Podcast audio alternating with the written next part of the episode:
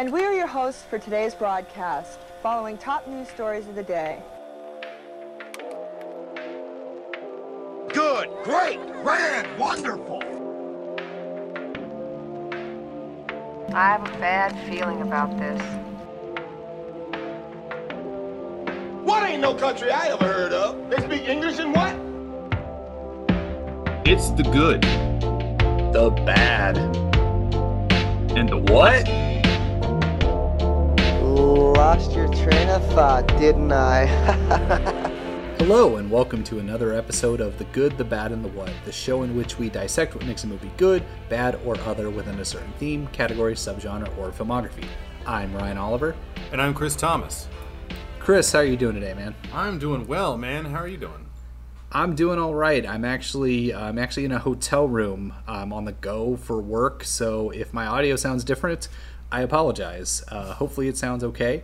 Um, but we we have a lot to talk about today, so I'll just go ahead and kick it over to you to uh, announce uh, our category and to discuss the picks and why we're talking about them. Yeah. Uh, so I said uh, last week that uh, I wanted to get into alien assimilation, which is one of my favorite subgenres, and so then I decided in making the picks to really dig down and go into the sub sub genre, since of course there are uh, multiple different you know ways in which you could approach this. Um, but I wanted to go by specifically the slug variety. And uh, I, I, think we'll get into a pretty interesting conversation. Um, you know, all three of these movies have a pretty simple, bare bones structure about them.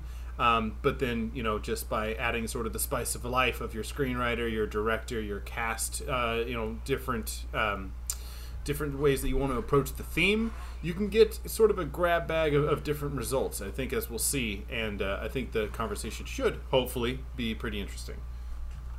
Yeah, I'm looking forward to it. It was really interesting um, to watch all three of these movies in a row and go, oh, they pretty much have the same plot, almost down to a T. Um, but like you said, of course, the ingredients that make them all different. So um, without further ado, why don't you go ahead and announce the movies, and we'll we'll get into our first one. Of course. Uh, so yeah, the the first one, and uh, uh, up top, up front, uh, this I'm hoping that I'm not going to offend anybody. I think because of how closely related and structured these movies are. Uh, an argument could be made for any of these movies to end up in the good, the bad, and the what. This is totally my personal preference uh, upon rewatch of these, and um, I know Ryan and I have uh, a disagreement about where uh, two of these movies land, and so hopefully that'll come up in the conversation. But for the good, I chose Slither from 2006, directed by James Gunn. For the bad, I chose The Faculty from 1998, directed by Robert Rodriguez or Bob Rod. And Night of the Creeps is The What from 1986, directed by Fred Dekker. Um, and I think just up top, I wanted to give sort of a, a blanket synopsis. Uh, when a small town is besieged by alien slugs from outer space bent on, on, transforming the population into mindless drones, hapless group of townies must work together to evade and destroy the heinous hive mind. That is what I wrote down for my synopsis of Slither, and then as I went forward to write the synopsis of the other two, I realized I could just plug and play small town with high school, or uh, uh, uh instead of hapless townies, it's a group of students, or a detective and a awkward student. Um, so they very much are the same movie, but just with enough of a bend to each one that you get completely different qualities. Mm-hmm. And, and I mean even further, you know, high school and college. Mm-hmm. In in the case of the other two movies, in a small town. So yep. I'm pretty sure all three of them are small towns anyway. So yeah, you, you pretty much hit the nail on the head with that one synopsis. can just describe all three movies. And I, I think thematically as well, um, it, it's we would be remiss to not mention sort of the and I mean we don't even have to mention it. The movies themselves mention it. The uh, the the obvious inspirations that they had um, coming from the 1950s and sort of the Red Scare of you know the communists among us. It bore a lot of different stories that were about assimilation, terror, and you know who are your neighbors really. Um, mm-hmm. And I, I, think the ones that really came out of this era um, went on to influence uh, several movies. Were uh, uh, Invasion of the Body Snatchers, which gets a name drop in the faculty, um, and uh, The Thing is also uh, the probably the very popular one. And I think we said also early on in, in one of our episodes that there are some movies that we consider too good to put in the good category, since the comparison is just not fair. Like if I would have put the thing in the good here, then it doesn't like there's really no even not even a sake of argument. like pretty much anything Yeah. else that you put up against it is going to have to end up in the other two categories, and it makes it a bit less fun. So hopefully, sure. these ones I think are all sort of similar in. um Similar in, in sort of their uh, how renowned they are or how beloved they are, and hopefully we can have a bit of a back and forth, and you know maybe we'll come out the other end of this and we'll have a completely different order to the list. But figure we'll start with Slither. Um, I kind of just want to let you start and give your impressions of, of Slither. Was th- this was not your first watch, correct?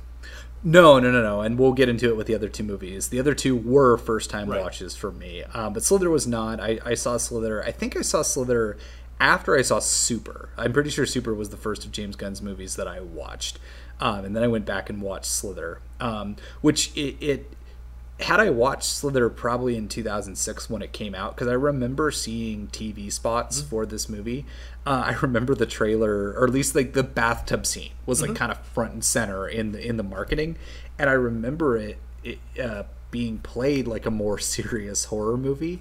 And so I feel like had I gone with that expectations, I might have been a little disappointed, but because I went and watched Slither after I watched Super, and I was like, oh yeah, the person who made Super definitely made this movie. There's no, not a Oh, yeah. question. um, no, I think I think Slither. Um, you know, you said we're going to get into a slight disagreement. Spoiler: Slither is not the one we're going to disagree on. I think this movie's a lot of fun. Um, I was very curious to rewatch it and kind of go back to. Um, this is not a Troma movie um, like James Gunn started his career in, but it certainly has that similar DNA. It's it's very like you know characters are very their archetypes are very much cranked to 11 like the violence is cranked to 11 it's got you know we go back to our first episode where we talked about the toxic avenger which is pretty much the cornerstone of Troma Entertainment. Like this has that same vibe of it. But what i really took to this time and especially you know in the wake of james gunn going on to do much bigger movies having done the two guardians of the galaxy movies having done uh, the suicide squad recently. Um, these big massive but massive productions um, that that you know maybe maybe a little bit sanded but but still very much carry i think his personality as a filmmaker um, Oh, yeah. which is certainly rare in the sort of like cogs in the machine. And so uh, going back and watching this movie and seeing just how good he is at that sort of and why I, I like him as opposed to like uh, other filmmakers that have come from that Troma background is that he can amp things up to 11 but he knows how to do it in a way that pretty much I would say disarms you as the viewer and then sort of gets you to care about the things that are happening. Like you think it's going to be a lark overall and then it kind of slowly peels back the layers and then you see okay this is how this character feels this is how that character feels and there's actually like flesh and blood characters underneath that.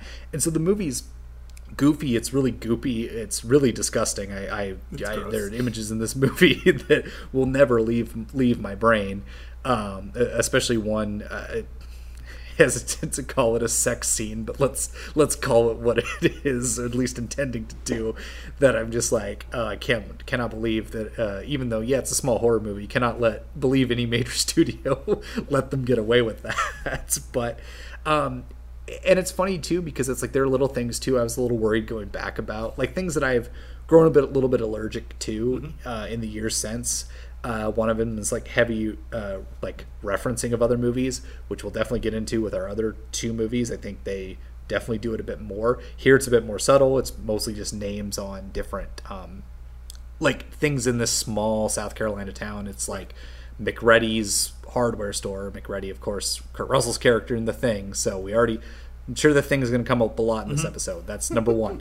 um, it said like Max Renn's um, uh, like uh, flower shop Max Renn is um, james wood scumbag uh, his character in videodrome um, henenlotter's like festival. The festival is like henenlotter's festival. Of course that i'm sure most everything james gunn has done is indebted to basket case and brain damage filmmaker frank henenlotter yes.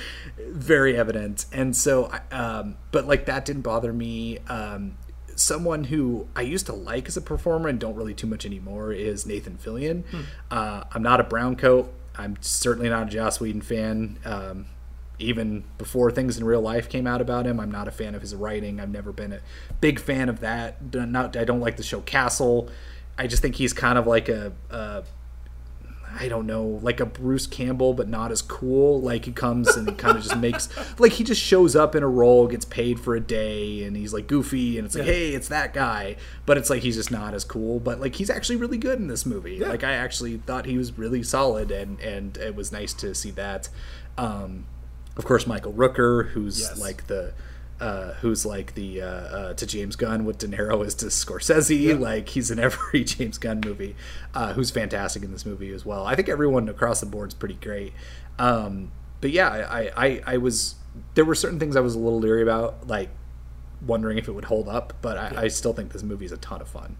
Yeah, I I was very much the same. It's been a number of years. I, I also think that the first time I saw Slither was after I saw um, Super, uh, which is a great movie. Super will probably come up uh, in, in a future episode as yeah well. I love Super Um, but I I was very leery of those things. But I think, uh, I mean, even with his recent popularity, more people are starting to recognize the name James Gunn. It's a shame that back when this movie came out, that I mean, they didn't or he didn't have the clout that he did because this movie pretty famously tanked. Uh, uh, I mean, it was critically acclaimed. People, you know, the critics who saw it did enjoy it for what it was, but it did not get the audience. It was pretty much like panned and, and disowned and shunned.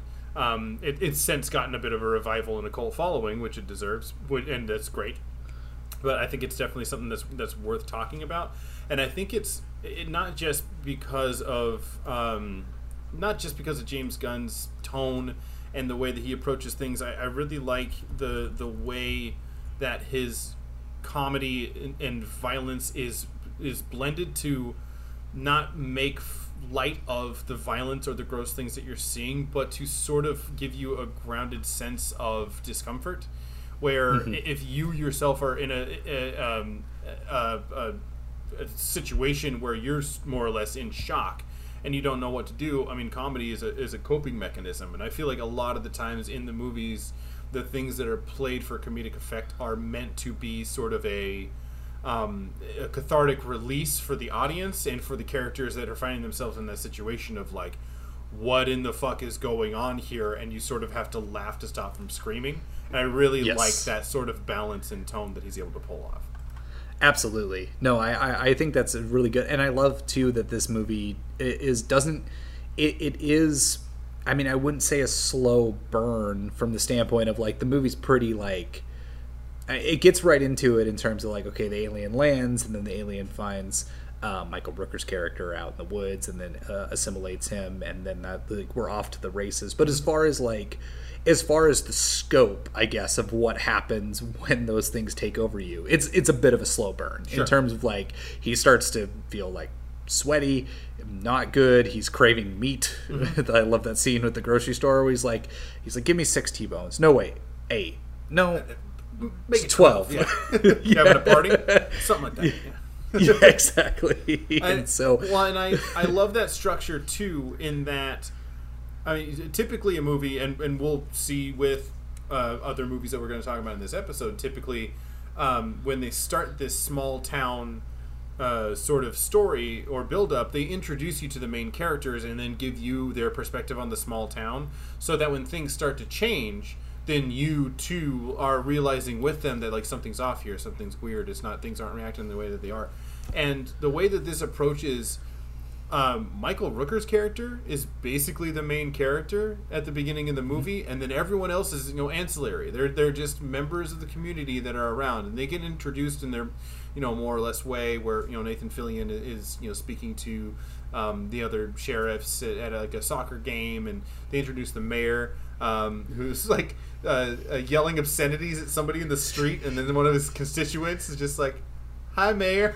Which I, I, I love that little reveal shot. But It's I so love funny. That they, I love that they introduced that sort of um, that setup of uh, we we get a half of a movie that's basically body horror of watching Mm-hmm. Michael Rooker slowly deteriorate, and we're not sure what's happening with him. And it becomes a bit of a horror movie, sort of like almost a, a, a domestic violence um, sort of situation, or, Yeah. or like uh, even that that could have been possibly uh, what he's going for because before it turns into a full fledged invasion movie, it's very much a like Michael Rooker is a monster in the home, and we're waiting to see if uh, uh, Starla, his wife, played by Elizabeth Banks, is going to recognize the danger under her nose and get out before she herself is, a victim. Yeah, absolutely. That that whole thing, and that's and and I think that goes back to what we're talking about with Gunn being so deft at balancing, you know, not only his comedy and his horror, but also interlacing it with drama, um, because it isn't because it, it does do a he does a great job in those moments of again building tension within that where it's like you know because we already even i would say even before he starts assimilating people i would say there's even you know there's even tension in their relationship prior to him even getting assimilated himself in the first place. Um, you know there's a tension uh, and, and almost everyone's kind of talking behind their backs a little bit of like because um, he's much older than she is. Right. and so the whole town kind of is like oh like why you know why would she marry him? Like what what did she see in him? And and you know basically you know saying like hey he put her through college and all that stuff. Like wouldn't you take that or whatnot? And so people are already kind of like leery about that relationship in the first place. So it's very clear that there's something going on. And so so it just sort of drives that further when he gets assimilated. And so it just it makes it makes you feel tense because you're like i don't know what's going to happen but i'm scared for elizabeth banks life in this situation and i'm scared for like the other people in the the movie as well.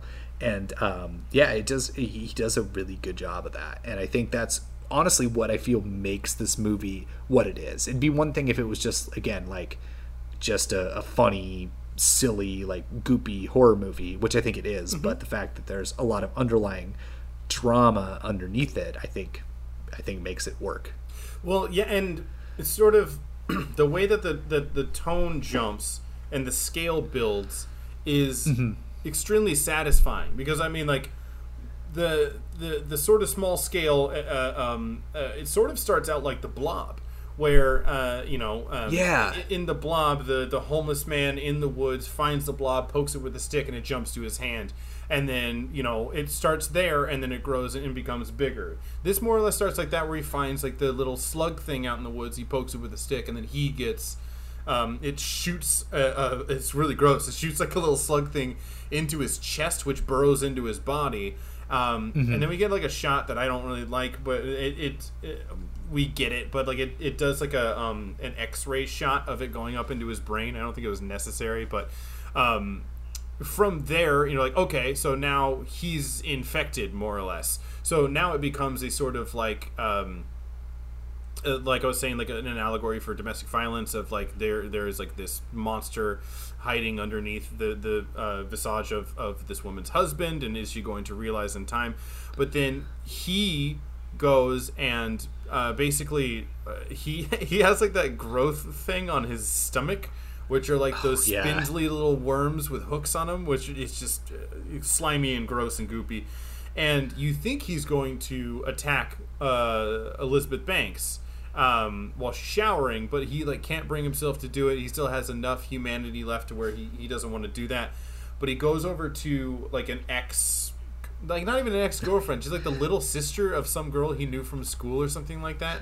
yeah brenda Brenda, yes. right? yeah Um, and goes over to her house and basically like attacks and like impregnates her with like the worm goo stuff, and it's like the way that it slowly builds into like okay, so now it's not just one person we got to worry about. Now there's two people. What is he planning to do there? But then when he quickly starts falling apart and um, he's all like like mutated and, and his like his face is all fucked up and he's got like a, a tentacle arm and shit and that's when they sort of introduce the townsfolk who now realize like okay something odd is going on here.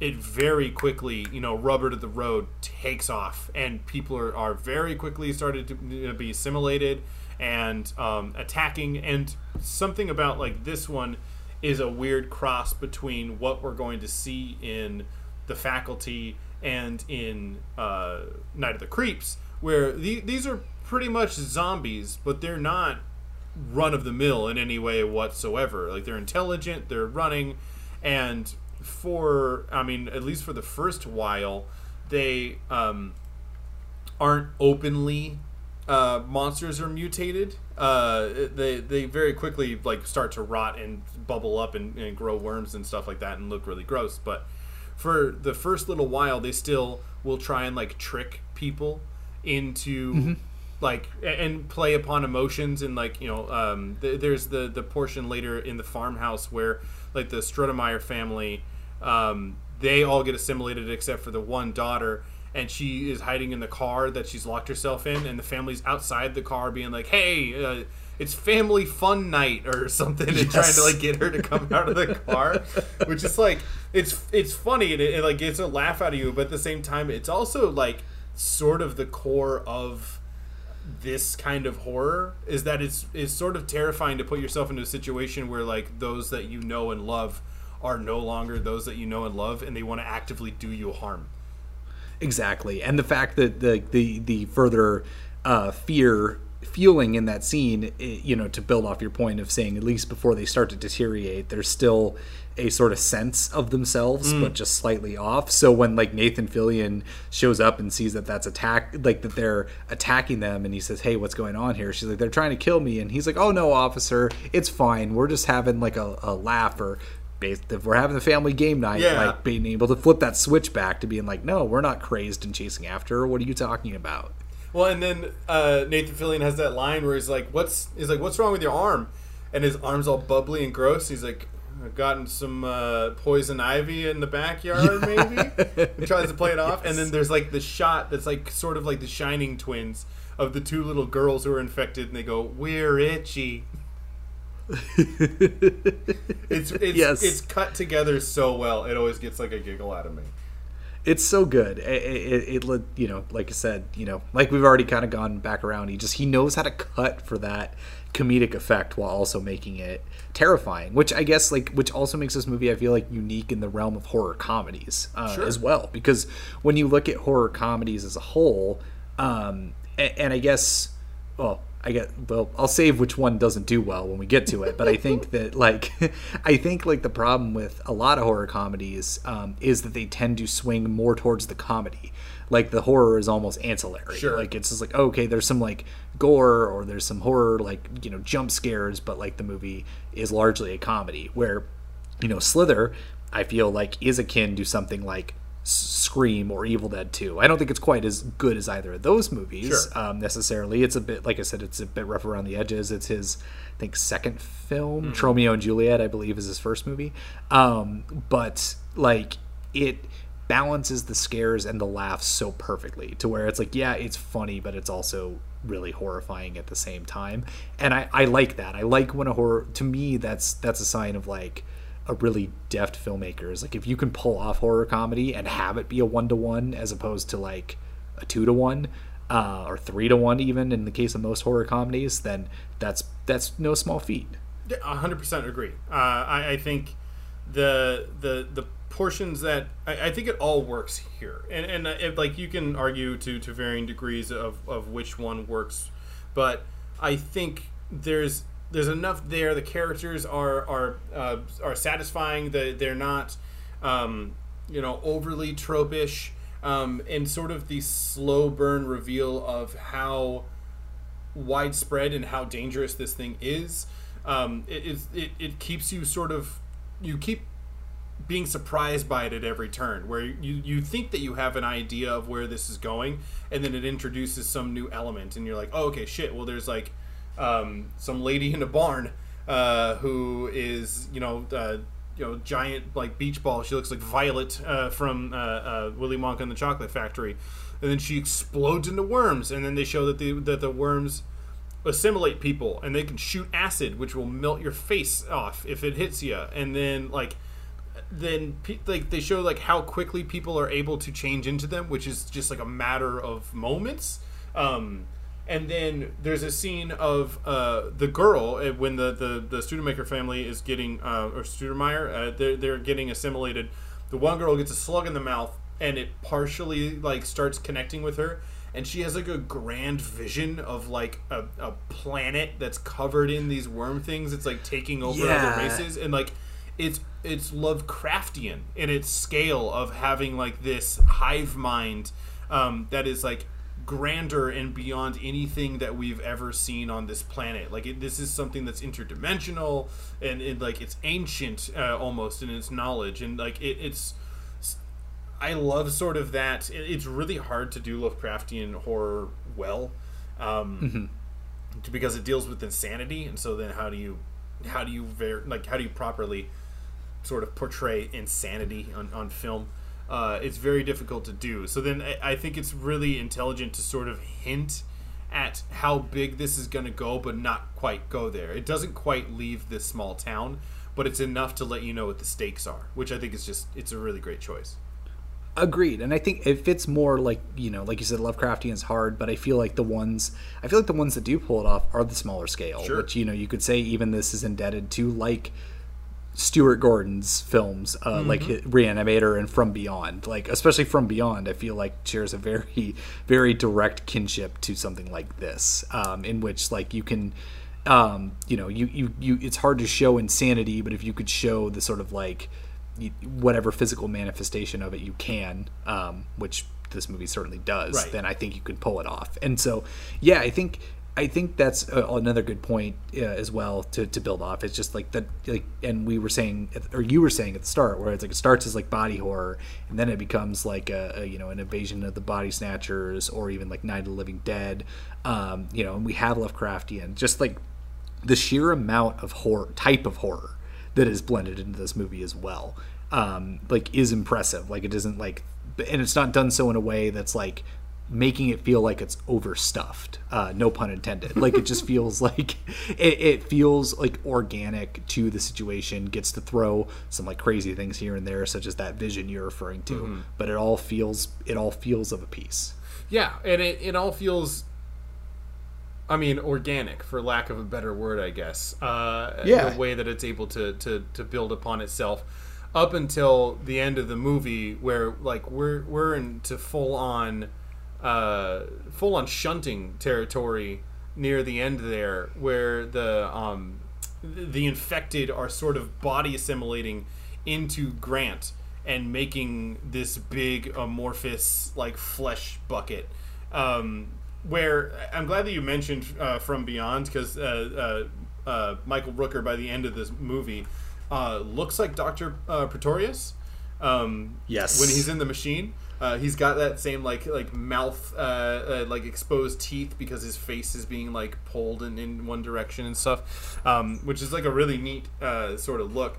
But I think, and I don't know if it's worth it to spoil the movie or spoil the ending, but I like I want to talk about the end of the movie and just Yeah. how go f- go for it it's a it's a 15 year old movie i think, think it's, it's probably fair That's i think fair. it's fair Yeah. Um, so okay, well, spoilers. I guess skip ahead. I don't know, maybe you know three minutes or however it takes us to get over this, but it's so incredibly bleak, and I would not blame anybody for hating the end of this movie. Uh, uh, but like usually in assimilation stories it's you know we find we find the one responsible for this we kill the hive mind host or you know we, we kill the original vampire or you know any number of iterations of this story and then anyone that is touched and affected they will change back to normal and will have our loved ones back and everything and the end of this movie they he he pumps grant full of uh, gas I think it's like propane. I'm not sure. It's coming from a, a gas tube of some sort. It's gasoline, Yeah, yeah. gasoline. And then pumps it full of that. They shoot him. He explodes and dies. And the end of this movie is them like leaving the house in the morning, like walking out, and everyone is dead. Like e- everyone Yep. that was connected to Grant, like when when the hive mind died, it killed all of the hosts. And so there's just corpses littered all over the yard, all up and down the road. We don't know how far this thing got, so we have no idea what the body count is. And it's like I mean ah, I, I was kind of, I was shocked by it. Like that that's not Yeah. even like the the sort of undertone of there being comedy and sort of being a, a lighter feel to it. I was not expecting it to be that sort of like cynical at the end of it. Yeah, it's like the ending of The Mist, which came out a year after Yes. it. I mean, this. I mean, well, I was going to say the, the story came out first, but even Stephen King's story doesn't end that way. No. But yeah, it's it's it's it, it which again goes into how I know we keep keep saying it, just how Mm-hmm. deft a tone James Wan is able, or not James Wan, Jesus, James Gunn, excuse me, um, how deft a tone James Gunn is able to achieve with this movie Mm-hmm. because it's like it is it is silly, but there's a lot of stakes. Uh, it's hor- horrific, it's comedic, and then boom, just bleak, Yeah. absolute bleak ending, and it's just like wow, you went for it, and you you pulled it off too, which is even more impressive. Like it wasn't just a swing and a miss. It's like no, that hits, but oh boy, Yeah. that's rough. That's yeah, that's the main thing is I'd say that it's earned. And and like Yeah, usually like that would be such a, a bummer ending because you like you want things to go back to normal, you expect things to go back to normal, but after everything that we've seen and how bad things got, every everyone in the town being dead is still considered a win because of like they were so close to like the the doom of everybody on earth really if it would have continued spreading that it like it feels earned that that they it, this is still a victory yeah, which is again harsh, bleak, but it makes sense in the context of the story Absolutely. for sure. Man, yeah, no, it was. I, I had. It had been so long, I had almost forgot that that was how the movie Mm-hmm. ended. Until then, it got there. I was like, "Oh shit, that's right. That's how this ends." which is in direct contrast to what we see happen in the next choice of the faculty which this one ooh, good segue.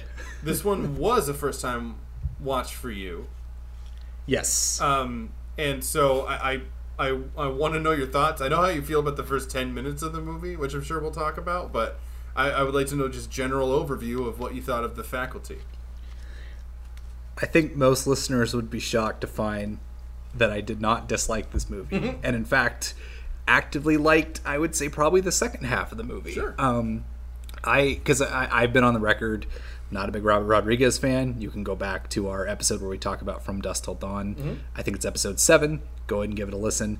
Uh, we talked about Kevin Williamson back on episode three. We talked about both Scream and I Know What You Did Last Summer. Mm-hmm. And I, I wanted to bring that up specifically because I feel like this movie, while not a total hit for me.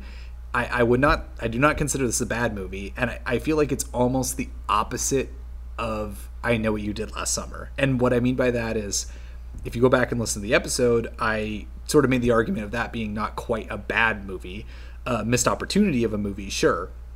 But I had mentioned how, to Williamson's credit, I think that the script is a really for that movie was like an actually well done like um, approximation of a giallo, like an American version of a giallo, but it's really blandly directed, uninspired filmmaker, and a pretty rough cast, Yeah. which also could be in direct, you know, with the the, the direction.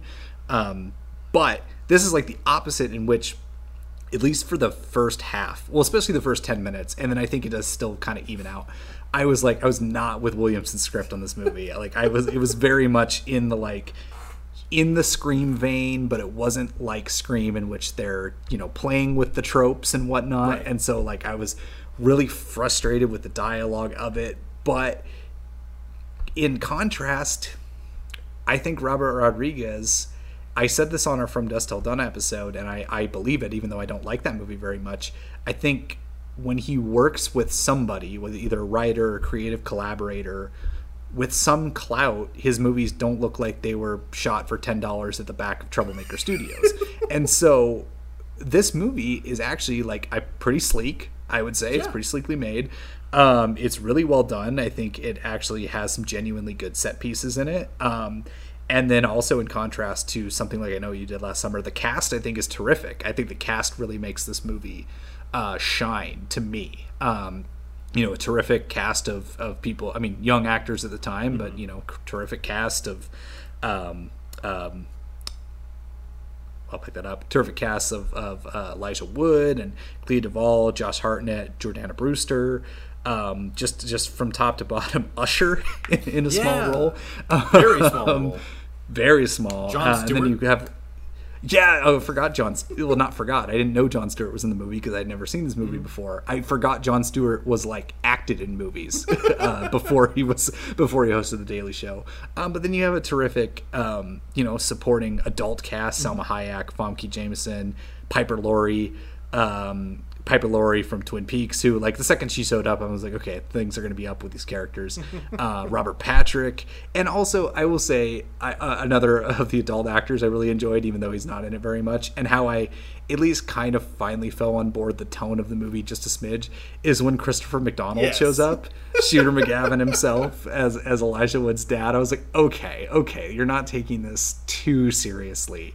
I can appreciate that. Yeah. Um, I would, I guess I'll say yes. The first 10 minutes, I thought this was going to be like the worst fucking thing. I was really like agitated. It starts with the needle drops are bad and they persist throughout the movie, but it starts with the kids aren't all right by the offspring mm-hmm. underscoring a football game. And I was like, wait, isn't this the song about all the kids that they grew up with, like OD'd and died and they, like had babies as teenagers? I was like, that doesn't fit the tone of this at all um, and then like and then like we get a one-two punch appearance of of known uh, IRL scumbags uh, of Danny Masterson for like a scene or two. Harry Knowles of Ain't It Cool News shows up, and I was just like, "Oh my god, get me the fuck out of this movie! Why are these like ugh?" Um, and then it does have Williamson's sort of referentialness, you know, Invasion of the Body Snatchers Yeah. is name checked. They they have a whole conversation about that. Um, but then I do think the movie, and this is maybe you know where we'll sort of disagree, but I think when the movie sort of pivots um, to it's very much pivots to being like the thing. There's one scene in particular that very much is is is the exact same as the petri dish scene from the thing, but I feel like as opposed to I guess we already talked about our disagreement as opposed to the next movie we're going to talk about. I feel like the movie ramps up and adds some stakes to it. Sure. Um, which like got me reinvigorated in the movie. Um, instead of like actual instead of it kind of just fizzling out or kind of keeping the same sort of like we're not sure what tone we're going for type movie. Um, and so I think that the movie the movie really finds its stride, it, and it's like a ramp up because it's like even in the stuff I don't like, it was starting to win me over with like certain performances and certain little things that it was doing here and there, and then it finally kind of like by the midpoint I was totally on board the movie. Sure. Um, I agree. It does not end as bleak as uh, No. as Slither. It, it ends eh, more or less in a, in a probably a more you know optimistic ending for pretty much most people involved. Well, not everybody, some some regards, sure. in some regards, I guess not too too optimistic, but um, you know, it, but it ends not as bleak. I guess is, is probably the way to put it. But Yeah. overall, um, I'll kick it back to you because I went way too long. But yeah, first time watching the faculty. I did not mind it. Um, I actually enjoyed some of it. I would not uh, call it a bad. Um, but yeah, at, at the start I was about ready to, but by the end I was I was definitely on board more of what the movie was trying to to sell.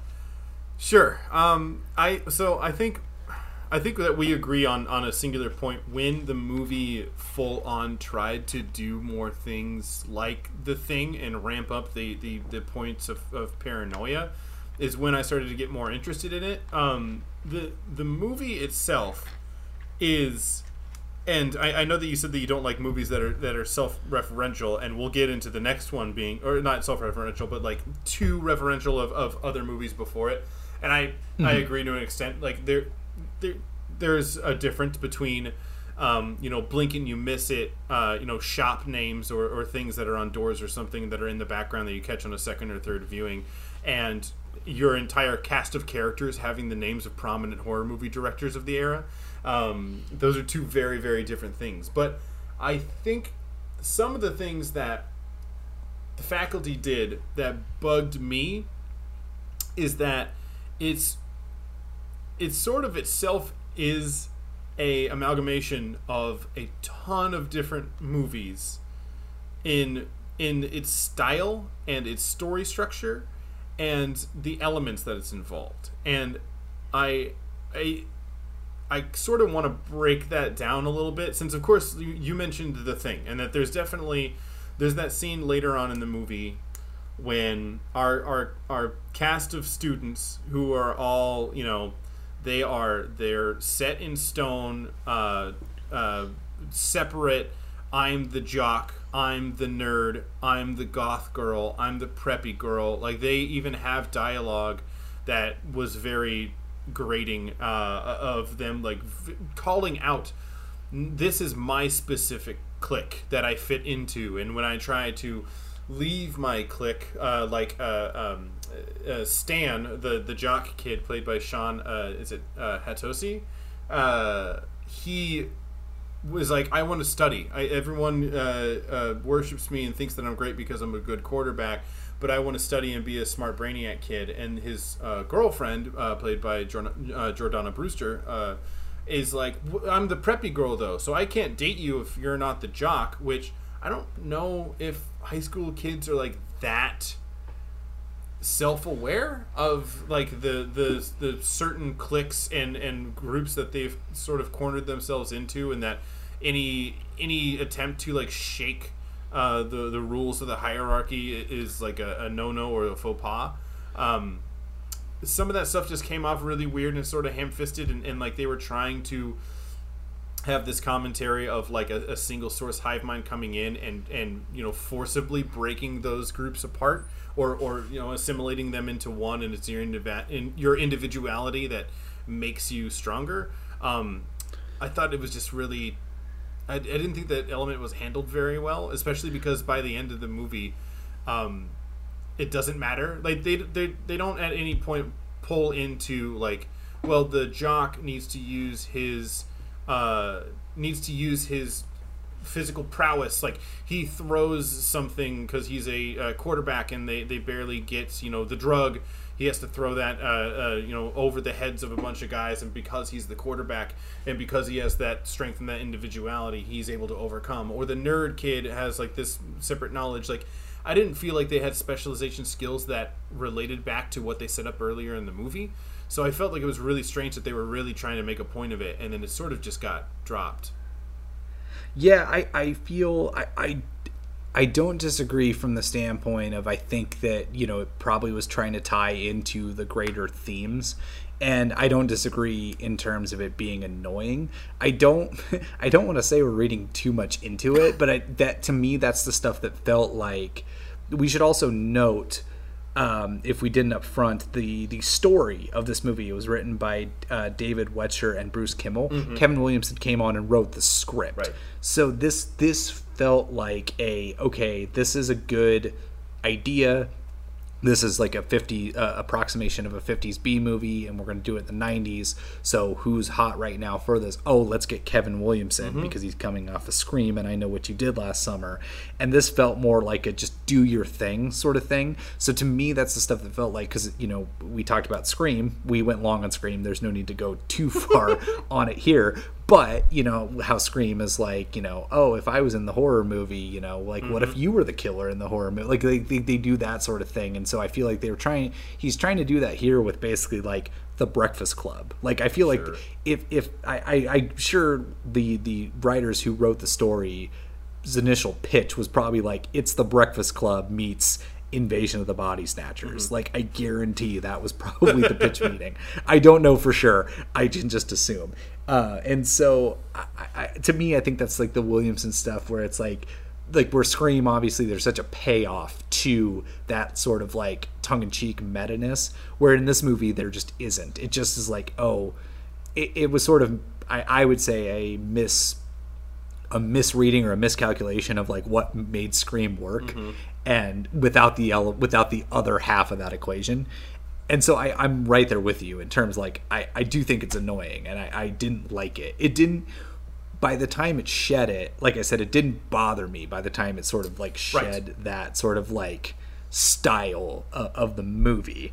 Um, but you're right. If it, if it was going for anything greater thematically, it whiffed. If it was just a merely like, okay, this is what we're going to point out the cliches so that other people don't, then it's like, okay, I'm not going to forgive that. But if that's all you were doing, then Right. I can forgive it be, uh, to a certain extent because it, it largely drops that. Yeah, and, and I agree. Once it you know once it gets going into like the main plot and it's more or less like, these six kids against you know what feels like the world, then I I think it works much better. Because it like you stop paying attention to that sort of thing. I just wish that there would have been more there because we spent so much time with them, like calling that out and setting it up and gi- giving everyone their own individual freeze frame title card. Um, Yeah. and, and oh god, that that was the other thing I hated in the first like 10, 15 minutes. I was like, oh, we're doing all the freeze now. Um, flame. Oh yeah, that that it, you know that reminds me of like you know when when Rodriguez tries to do Tarantino, which Yep. Tarantino is already like referencing so many things, but that just was like this is like a bad, is like a bad Oh, yeah. instinct. it drove me nuts. well, and um, the I want to talk about some of the elements, and I, I started talking about it, and then I got completely sidetracked. Um, uh, like so, because this is, of course, they, they name drop Invasion of the Body Snatchers, and there's a huge sort of element of, of this being Invasion of the Body Snatchers. The way that the faculty sort of acts um, uh, is very much like that. They're stoic and and uh, very calming, and oh no, there's nothing going on here, but you know, like they're they're gaslighting them.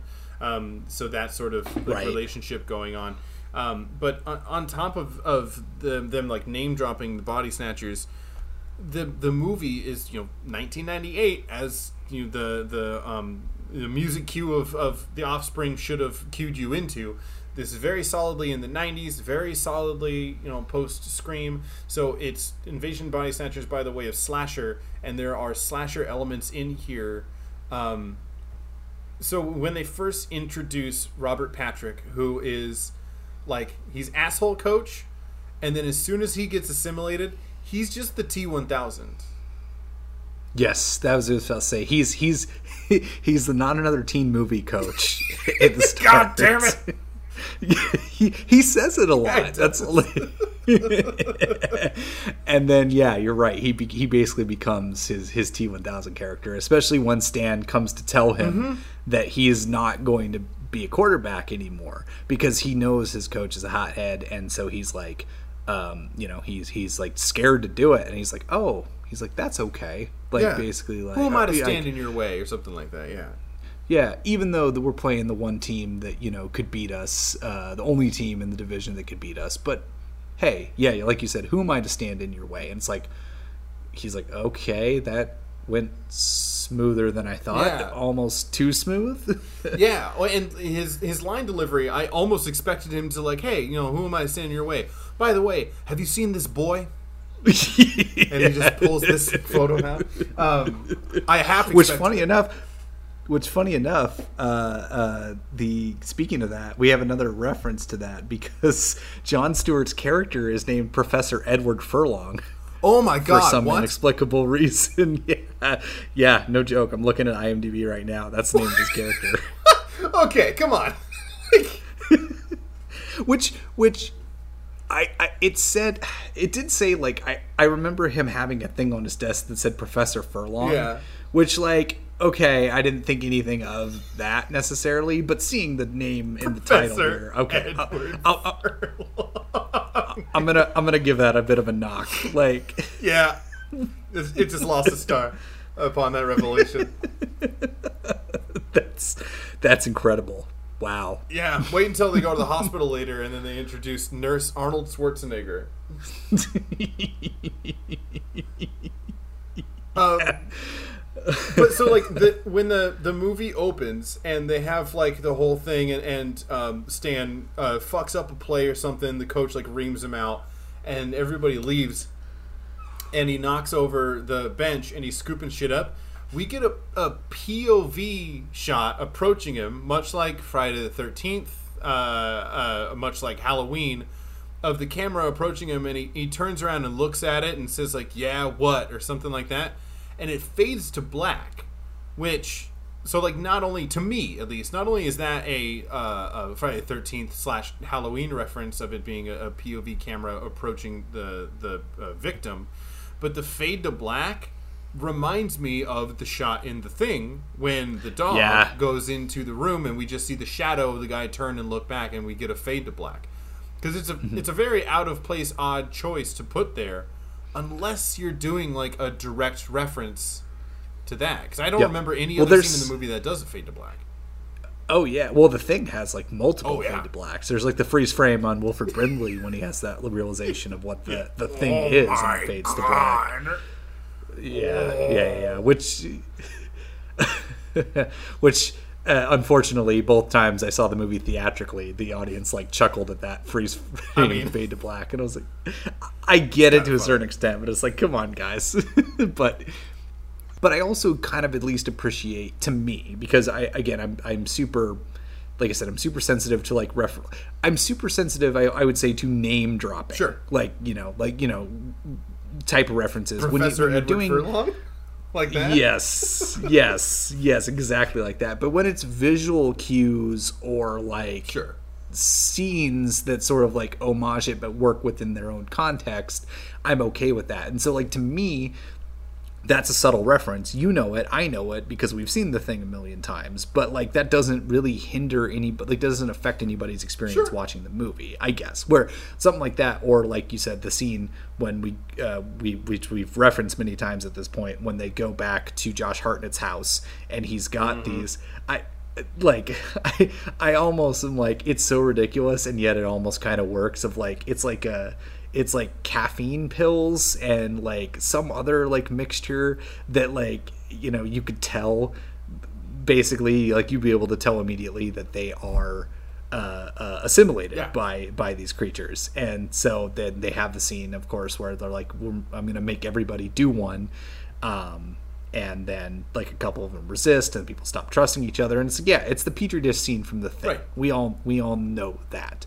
But it works and it works because to me, even though I've seen the thing and I know the thing scene ends with one of them popping out, the, the jump scare that still gets me every single time, no matter what. Um, I was still surprised in this, to be honest. Like when uh, uh, spoilers again for a um, however twenty year old movie, um, but like when Jordana Brewster ends up being that person, like I was uh, genuinely shocked when it happened, and and then it of course sets up like the thing sets up cleverly uh, that it could be a couple of them. So you're like, okay, who's it going to be if it is going to be anybody Right. at all? Um, and so like to me that sort of stuff, that sort of like referential stuff works um, and and it's like, and I, I think you know largely because I, mean, I think the direction is good. Um, you know, credit where credit's due. I think Rodriguez's direction overshadows a lot of the stuff in Williamson's script that doesn't work to me. I think the cast works, um, but yeah, I I, I think. Um, Shoot, I feel like I was going somewhere with that, and I think I lost the thread. But uh, we could return. Lost your train you wanted to go over didn't I? Didn't I? Uh, I'd have to go. So, I mean, let's go back to you. You had a couple other bits you wanted to touch on. I think before we got to that point. So we we touched on the beginning where it's the the reference to. Uh, like you said, the reference to the thing because it's a fade to black, and then we and then we have, like you said, uh, you already brought up straight up slasher elements, which we get in like the first kill of the movie, um, which was also like even, you know, I was at least a little bit um, credit where credit's due. I was a little bit uh, surprised by that sort of reveal. Robert, because you know Robert Patrick comes in like the craze, like a craze, like the T one thousand, like you said. He's like coming in and he's like you know completely unstoppable, um, trying to kill that one uh, teacher, and then she's able to get out. And then she just is it is it Piper It's Laurie Piper that walks up and just slits her throat or no she she gets her neck with uh, Start stabbing her uh, with scissors, which is like that's what violent. it is. Scissors. Yeah. That's brutal. And so it's like you then you have yeah, like you said. So again, another kind of one to one with Slither, in addition to having the same setup, is that this movie also has various types of horror Mm-hmm. within it as well. I don't think it's I definitely don't think it's as deft at balancing them because I think that it it largely kind of forgets about them from time to time. Yeah. Uh, like especially that slash because that slasher element really is abandoned by at least by the midway point, maybe even sooner.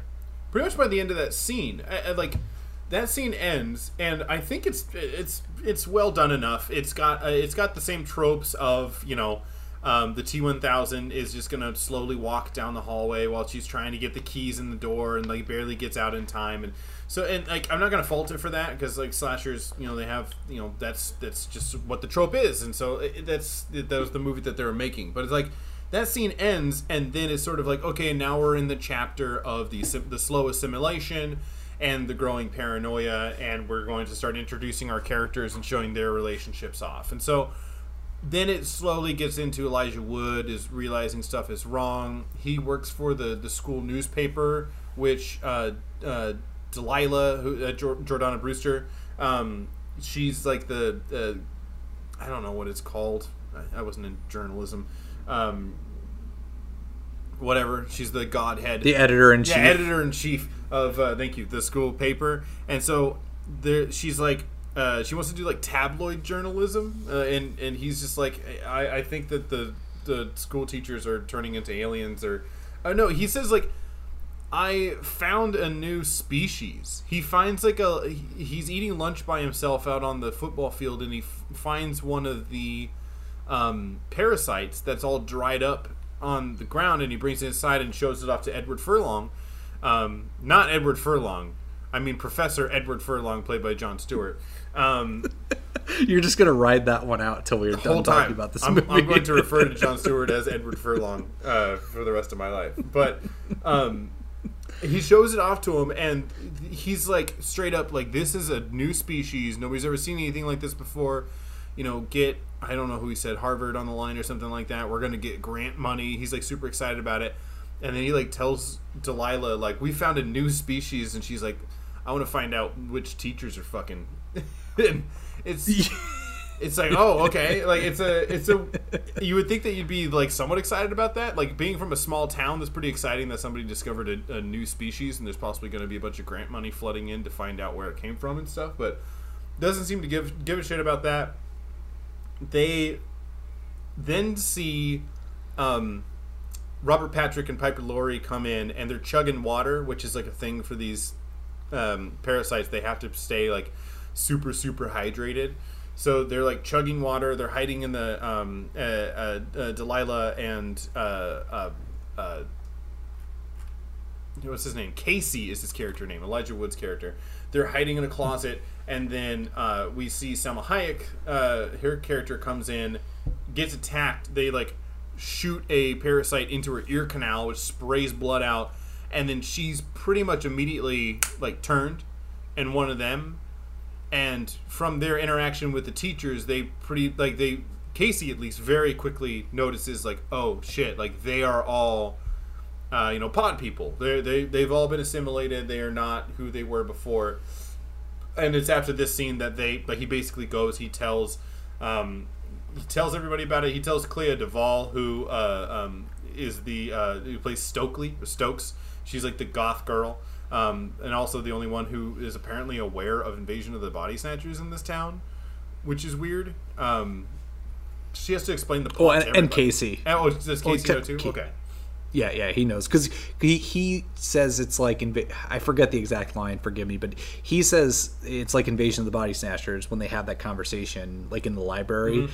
and she's like, "No, Invasion of the Body Snatchers actually got it from this sci-fi." Oh, you're right. Novel, yeah, and I forgot what the novel was, but uh, so she know, uh, and so Casey knows, she knows, but yes, agree. Yeah, and his theory is basically that like all of these fiction stories throughout history of like science fiction stories of uh, uh, you know people being slowly assimilated by uh, an alien species is the alien species like g- like getting this uh, notion into our pop culture so that we would be more susceptible or more receptive to being pod people if they ever were to invade. Um, which i think is weird. I think that's I, I mean, like it, does nothing really comes of that element. Um, that when they're talking about it, I thought that was a strange pitch. I don't think that that is a smart way to to do that. If you're going to try and invade and like take over a planet or really do anything, like you don't like make No, but also like, have you seen humans? Like, I, yeah. All right, all right. Yeah. like you know i mean I, it, it's been talked about to death you know not to get too topical but it's like you know we everyone's sort of response to the covid-19 pandemic is, is has changed the way i look at a lot of horror movies where you're like people wouldn't be that dumb in real life and then i look at Oh, what's shit. going on around us and go oh wait a minute no actually these movies might have given us too much credit uh, so That's a i mean point. I, that's that's my counterbalance but that's all i got No, it's a fair point. I like, and again, it's just another element of like it's a weird sidebar conversation that eats up time in the movie, but ultimately doesn't mean anything, and it doesn't get referenced later. Um, where like that's where I, I feel like the story itself is uh, not just in its presentation of like jumping sort of genres as the movie goes along, but sort of introducing elements for the sake of introducing them and then moving on. Whereas I, I just feel like it does feel like a script rewrite or a script shop because like there's a bunch of different people's ideas in here and all of them are are represented, but I don't feel like there's a good solid through line of like we were just talking with um, Slither where Slither can like introduce these elements very slowly and organically, and it, and it feels like you're on a ride and you're ramping in a logical way, as logical as that sort of story can be, until you get to like that batshit ending.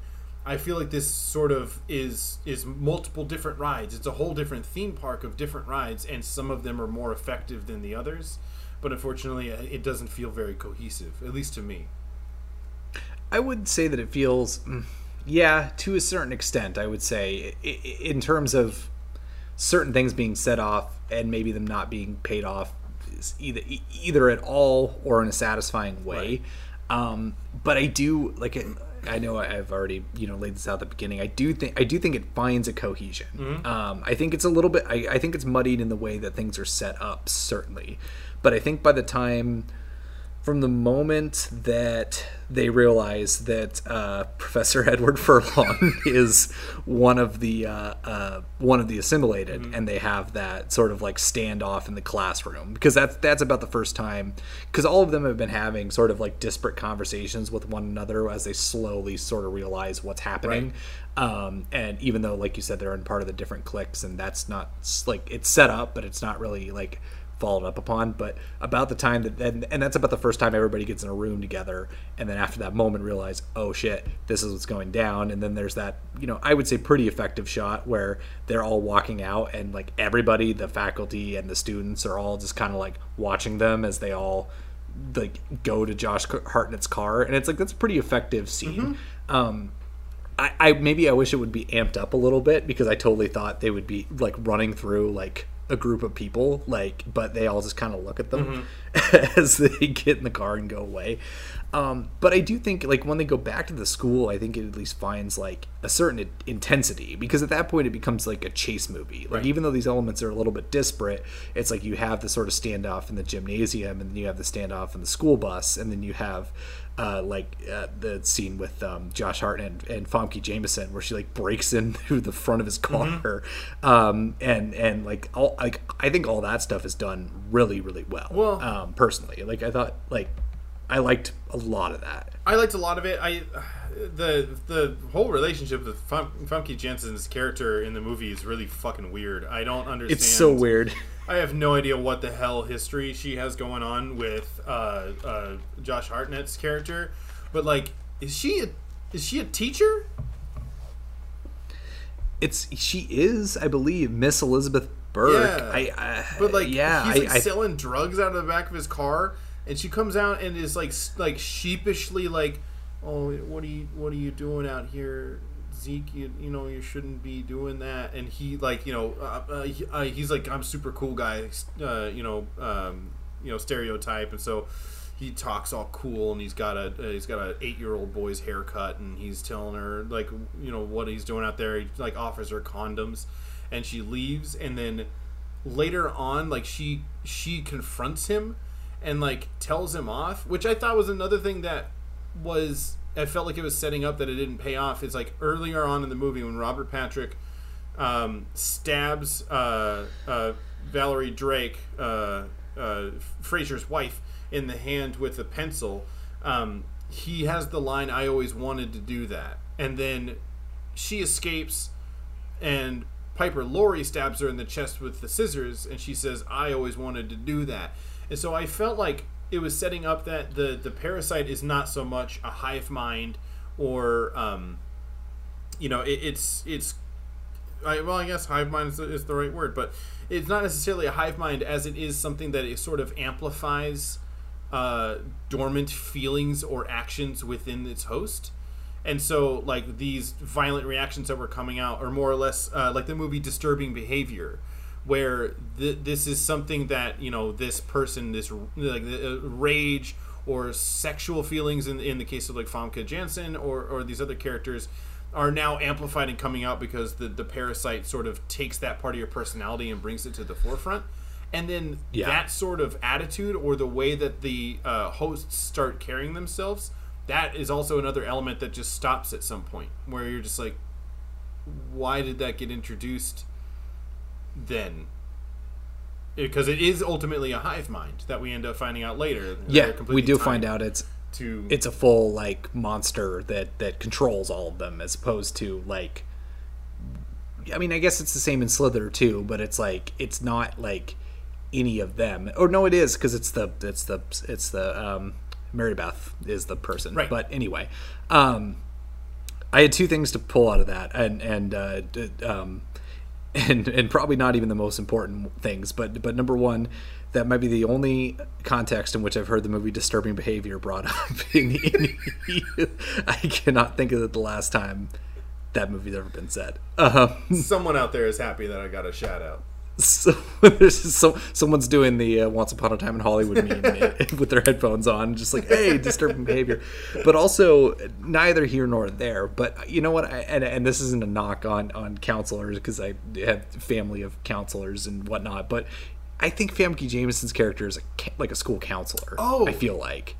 It's gotta be right. I mean, because it- like you said, if it's amplifying your behavior, and she says it like sheepishly, because counselors have a sort of duty to be like not as strict teachers, right? Uh, Not like as what they're there to do. confrontational. Yeah. Exactly. Yeah. So I, I, I, I bet, bet I she bet was a you're school right. counselor. That's really the only then- context in which that makes sense. Yeah, I think that's the case. And then when she comes back, anything she's been feeling about any sessions he's been in, it just all come out to the forefront. I get. I bet that's yeah, it. I get. Yeah, I get. That's the only thing.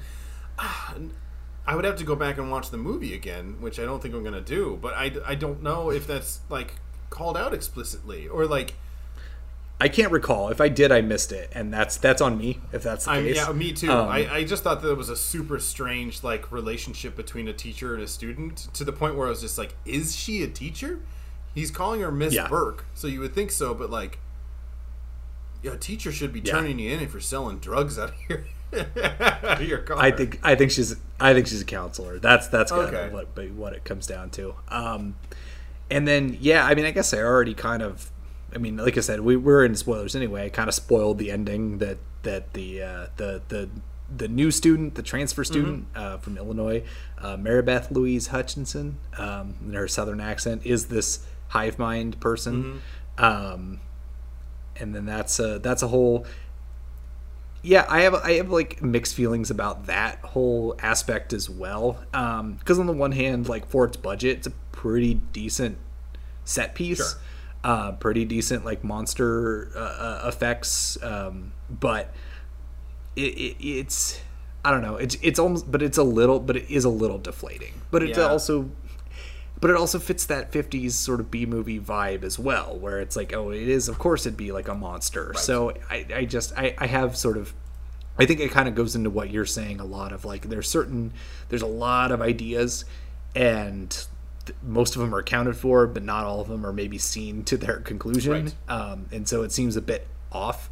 But I think you know, like like we're saying, I think for for me anyway, a lot of the disparate elements worked more than they didn't. But like that that one, I have a conflicting opinion about for sure.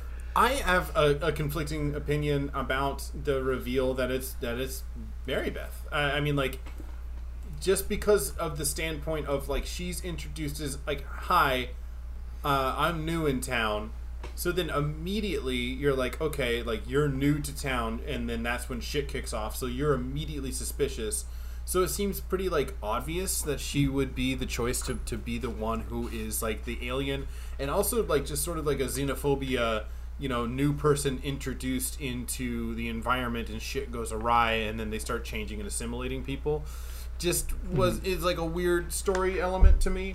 But then I, I think I think you're right that I was more or less as on board as I got with the movie was was in this final sort of stretch when they they realize like okay like they're assimilating people we have this this drug that if you snort it or you stab it into somebody's eye then you know it'll dry them out and it'll kill the it'll kill the, the parasite so then we just gotta you know go down to this football game where at the football game they're just massively infecting people with these parasites, and so they got to get down there, find the hive mind. They don't even know necessarily if this is going to work. They're basing this completely off of, um, completely off of Invasion of the Body Snatchers, or, or I mean, not really, because that's not what happens in Invasion of the Body Snatchers.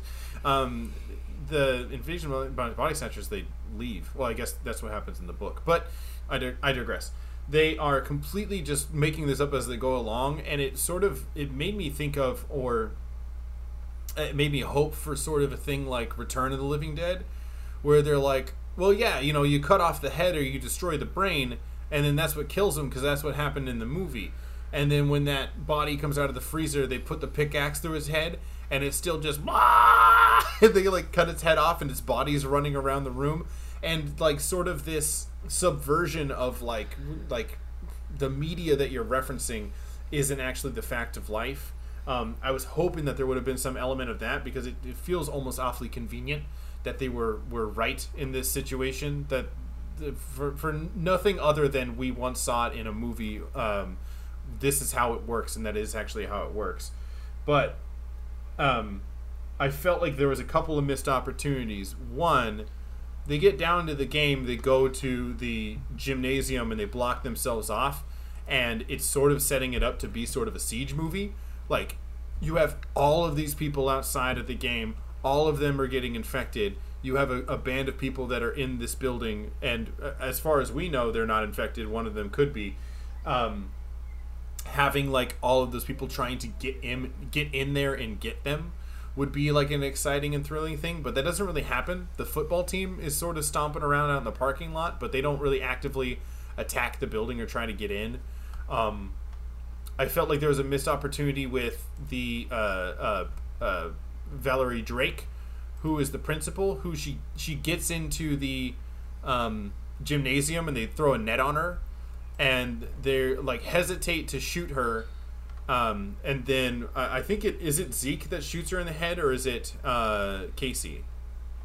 It's Casey. It, yeah, it is Casey. Um, it's Casey because they they shoot her in the head, and they have that moment like that brief realization, uh, very brief, but they're like, wait, what if she wasn't one mm-hmm. of them? Did we just make a mistake? Did we just commit murder? And then no, they didn't. Yeah, I I wish that would have been a member of the faculty that that had that we did not know was assimilated because right. we know for a fact she's been because we saw her get stabbed to death with scissors early on in the movie and then she's like totally fine the next day and walking around so we're like oh shit she's one of them i wish that they would have pulled a bait and switch and put somebody in that position that we did not know for a fact was assimilated so that we for a moment would be with the characters and going oh shit did you make a mistake Mm-hmm. Yeah, there's a couple missed opportunities like that. There's that, and then you know, I, I didn't know this was like maybe a point or two or three ago about Mary Beth about Mary Beth being the person and how you know I, I think in in hindsight it's, it's disappointing, mm-hmm. um, mainly because it's never really set up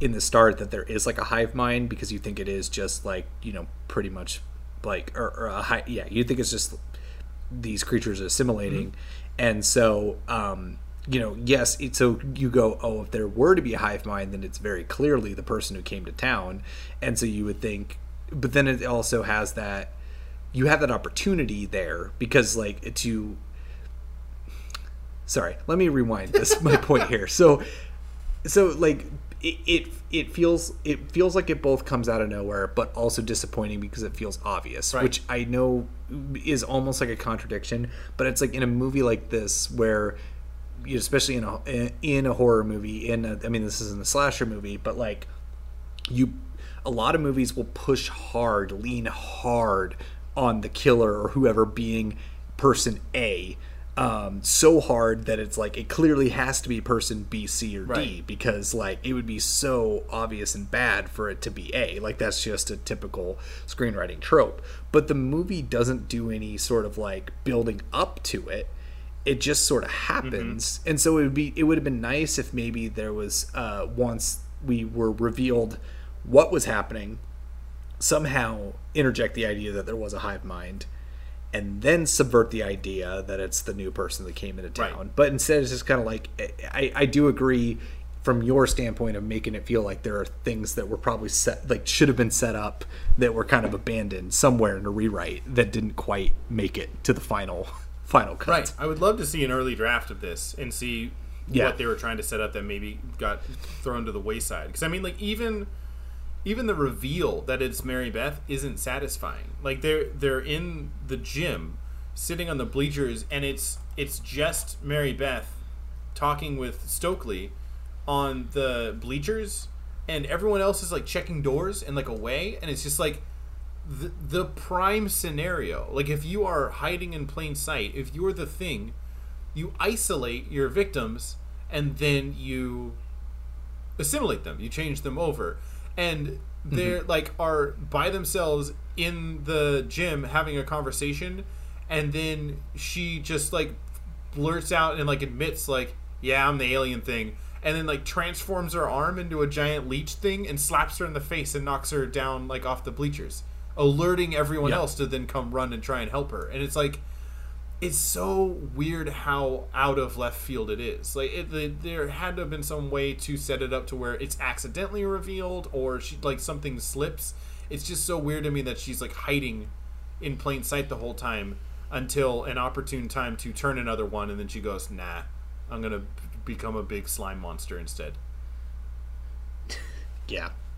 It's yeah, it's a bit deflating. Yeah. Um. Yeah, and I, I mean, again, like I said, I know that there are people out there who uh, turned this off a long time ago, or if you've stuck with it, thank you. Uh, and I'm sorry, uh, the, but there are fans of this movie that like really do like the faculty and probably don't appreciate the fact that I'm. And, and could be completely wrong. That's like I said up top. The, like there's an argument to be made that these could be moved around into different spots. Just saying, as a cohesive full narrative, it was not nearly as satisfying to me as the movies it was trying to emulate. That's understandable. And and I would say I would agree with a lot of your points. I think I just I went along for the ride more easily than I kind of anticipated doing. Sure. Um, you know, given my history with this screenwriter and this director. Um, but that's okay because if you're worried about anybody being mad or shutting it off, um, I'm probably about to make the rest of the people who are still listening mad and shut this podcast off uh, because uh, the, the the 80s horror fans are gonna come come for me with their pitchforks and their torches for what I have to say about our next movie. Yeah, I, I was gonna say that was gonna be my my uh, segue too. Was that you were saying that you were uh, in for the ride on, on the faculty, and I was very much on board for the ride of Night of the Creeps. Uh, it's, I mean, it, it it got my number. It has a lot of the stuff that I really love about '80s horror movies. Um, again, I can admit it's it's imperfect, but I think I think it's great that we are on not exactly opposite ends here, but we I, I we'll get into it. I would like to know your overall impression of Night of the Creeps. Again, being a first time watch for you. Yeah, so this yeah, this was a first time watch for me. I had never seen it. I've seen Fred Dekker's other more beloved movie, The Monster Squad, um, which which has a huge cult following. People love the movie. I'm not a huge fan of that movie, really. I think it's kind of cute, and yeah, it's kind of cool to have all the Universal monsters in in like a, a, a you know adventure kid adventure, but like an R-rated Goonies sort of situation. I, I, whatever. I get it. I get it. But I'm not. I'm not a big fan of the Monster Squad, and I was not a big fan of this movie really either. I think I will say this, um, you know, because I don't want to, uh, you know, completely shit on it, it, it. Is that I think that Fred Dekker walked so James Gunn could run, and I can't, and I can't argue like I can't deny that fact. I think that the balance of sort of like comedy, tongue in cheek, and genuine horror, I think Fred Checker Fred Dekker has tried to do. It hasn't worked for me in either these two movies he directed, nor the script he co-wrote for Shane, with Shane Black for The Predator, mm. which I know that movie had a like a huge studio bungle. So like I'm not gonna not really gonna place that at his feet, but like that movie's a, a fucking mess. Um, and so this movie, I, I well for one, doing my research of this is that uh, he wrote the script within a week and I think that shows um, because, and I think this is where where I come down on Night of the Creeps. For one, you know, we've already mentioned my sort of sensitivity to references.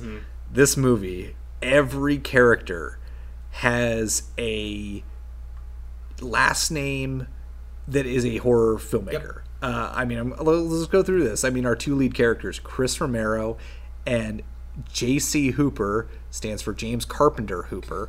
uh, we have Cynthia Cronenberg, uh, Tom Atkins, who we'll get into Tom Atkins, who is great in Oh, this yeah. movie. Um, but he is uh, Ray Cameron. I have to assume that's after James I would think Cameron.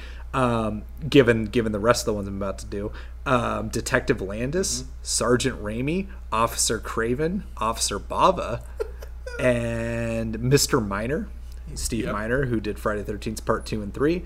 Um, oh, after a while, I like this this this made Professor Edward Furlong look so tame in comparison. I don't know.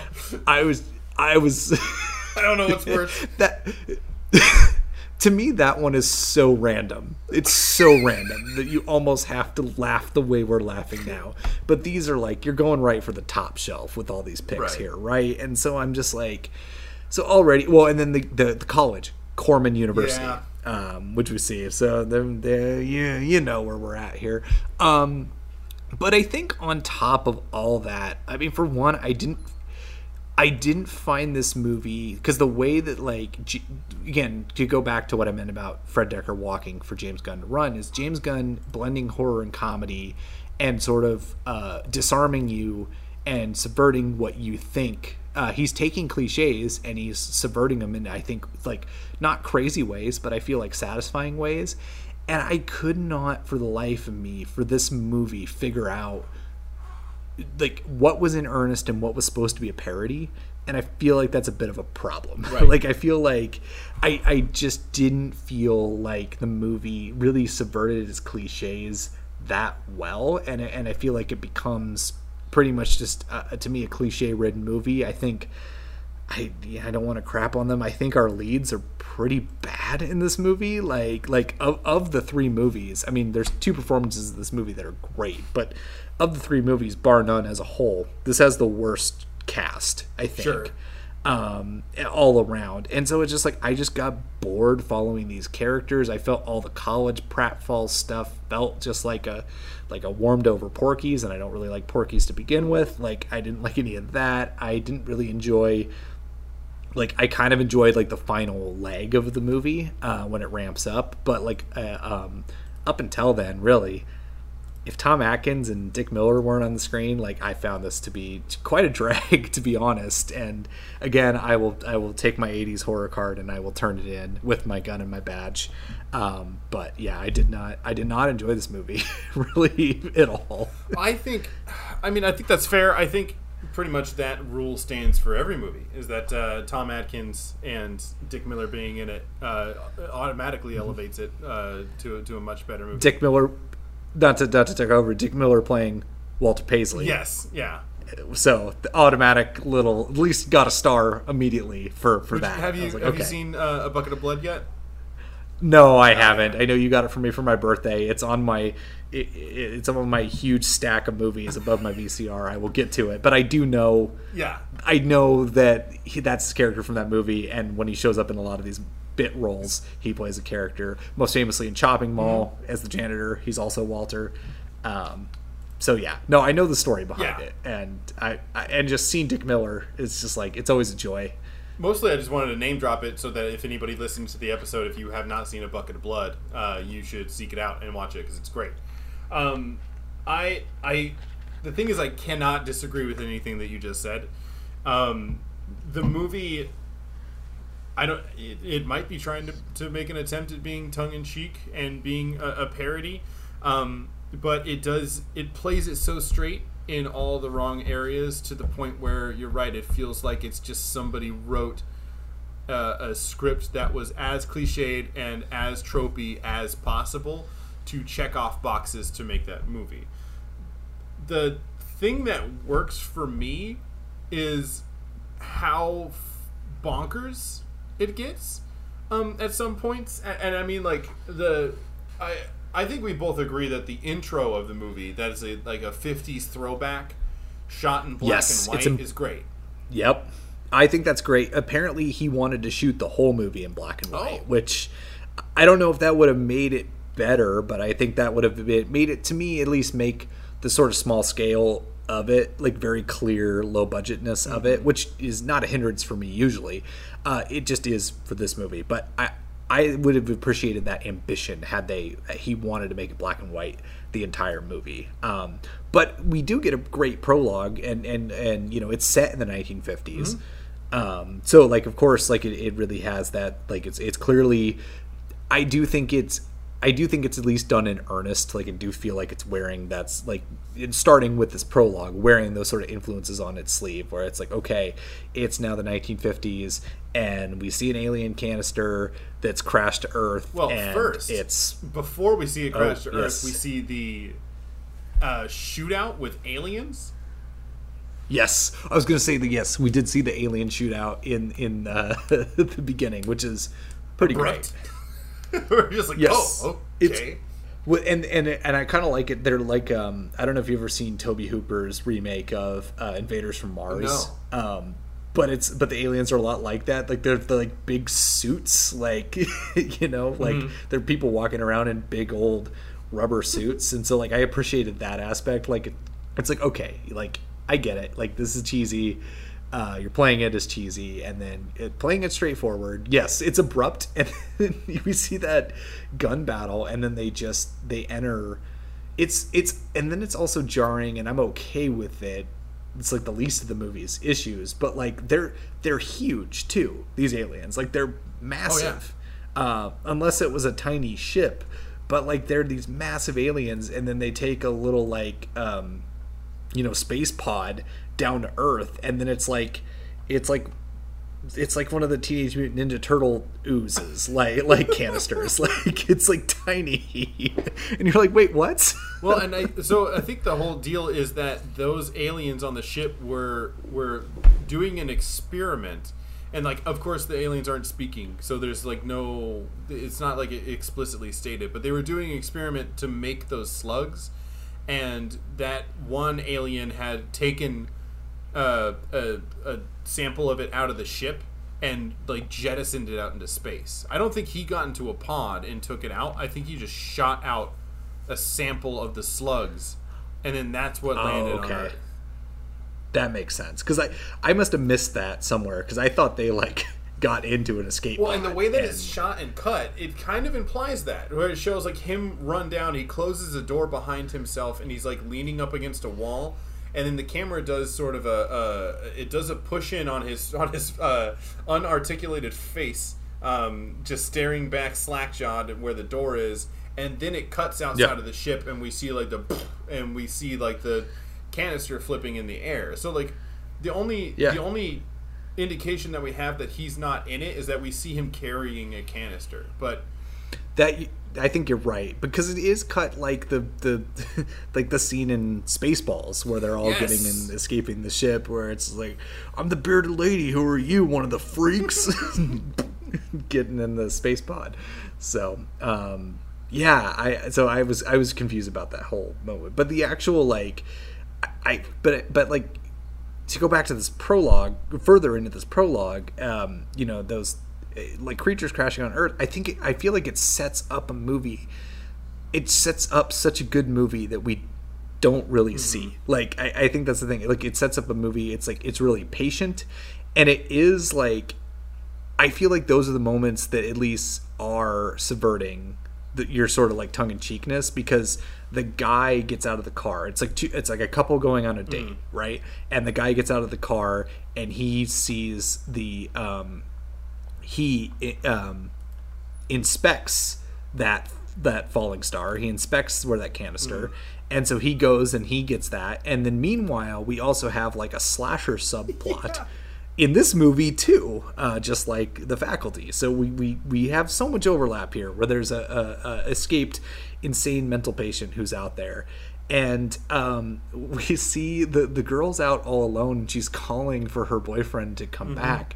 And she says something the effect of like you could come back and fondle my breasts if you want or some, something to that. And so it's like i was like okay that's this tone is perfect. Like it's it's shot very straightforward. It's shot very patient. It looks authentic like like the movies it's emulating and then like have little touches like that that's like kind of being like okay i know you're you're kind of playing this uh for laughs but then you we see that shot of the the mental patient like walking slowly towards the car and we see it cut before that happens. And so you know much like the thing um, and so i i was i was really kind of on board that. And then the movie we get starts. And it's these two guys two sad sack guys who are also you know speaking of the faculty like who are playing very archetypal characters. Mm-hmm. They're kind of they're they're trying to get into a fraternity and they're like these kind of geeky dorky guys.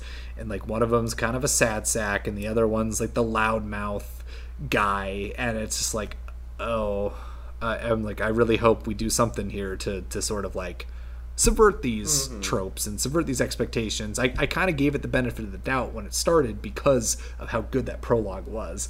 And then it's like, no, not really. It, it, it's pretty much like, okay, comic relief character who's not that funny. Okay, boy meets girl throughout all this. Okay, check. Um, things start happening, um, you know, when it's revealed. Uh, Which I will say, I guess when things start, I don't want to jump around too ahead, but I would say I also like the sequence in which sets off the sequence of events with the the, Oh, with the frozen frozen frozen body, body. yeah. yeah, yeah, yeah, yeah. I think that's a pretty well done sequence. Um, Yeah, I think. But- I think it's. It could have been. It could have been the blob, right? And it could have had a rocket land on space, or a, a you know a canister or a meteorite land on land on, on Earth from space, and it's carrying an alien, and then that sets off the events, and that's you know what they did in Slither.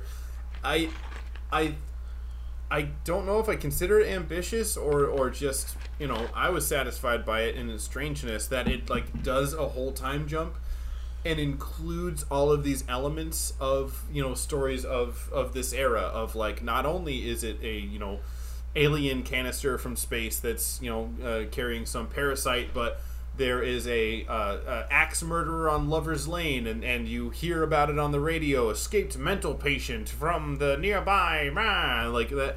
That radio Yeah. call goes out, and then um, cut to you know cryogenically frozen person. Uh, that it was like a, a big thing, I guess. Uh, it- uh, cryogenics was sort of its own mythological thing uh, that was very futuristic. And so the and including all of these elements, I don't think you know much like the faculty. I don't think it really goes anywhere super satisfying because I mean ultimately, does it matter that we, you know, they landed in the fifties, got stuck in a dude's body, that guy got cryogenically frozen, only to be unfrozen later, and the slugs to escape? I don't No. think so. Like, I No, but I- and I I'll give the movie a bit bit of credit, I guess. I don't think it's it's not darn it, I'm trying to figure out how to say how I want to say this. It, it doesn't matter, and I don't think the movie makes a big stank about that Right. mattering either, which I like is kind of a. I'm not knocking it for that mattering. I, I guess again, I'm just I'm more knocking it for like the fact that I just did enjoy it. But uh, you know, again, it's like if any if anyone is still listening at this point, you know, it's, again, take everything. I I picked Steven Seagal's on Deadly Ground as a good last week. I have no grounds to judge anybody's you have no deadly grounds. anybody's. Oh, um, I have no no grounds to judge anybody's opinion. I just, uh, uh, yeah, I just, I, I ultimately just kind of, I, I didn't see when you know we already kind of kind of already mentioned From Beyond. Um, and and I don't know why that's a movie I thought of a lot, like in regards to these movies, but it, it's just one that kind of came up, and and it's like to me, what I had a hard time with Night of the Creeps is, I guess if I enjoyed it, I probably would would have forgiven a lot of stuff, but I just had a hard time figuring out what separates this one from a lot of other movies of this ilk at this time, and I just and I had a hard time just finding anything that really like stood out of like the, I mean like the the makeup and the special effects Oh, are yeah. good on their budget like no no doubt about that. They're not the best but like they're good but they they, they didn't even stand out to me there's no real like you know like mo I guess I mean well I guess there is a moment we'll get to it that is a standout but like other, there just wasn't anything in this movie that like stood out to me because I know it's kind of a cult classic mm-hmm. to a certain extent. I think a lot you know a lot of people do like this movie and I was just like I just I couldn't quite grasp like for me what or what what was gonna do it for Yeah. me and it just yeah I, I just couldn't couldn't find it. And I mean, I think for the most part, the elements that you're talking about in terms of setup, like I didn't really care about the characters outside of, of Atkins and Dick Miller, um, but I never really felt like I needed to. I, I was very much yeah. the what like the the premise itself was able to carry me through. And i think like the elements that kept getting introduced were enough to keep me interested even if they didn't necessarily go anywhere. I mean it's more or less just like a strange night on the town.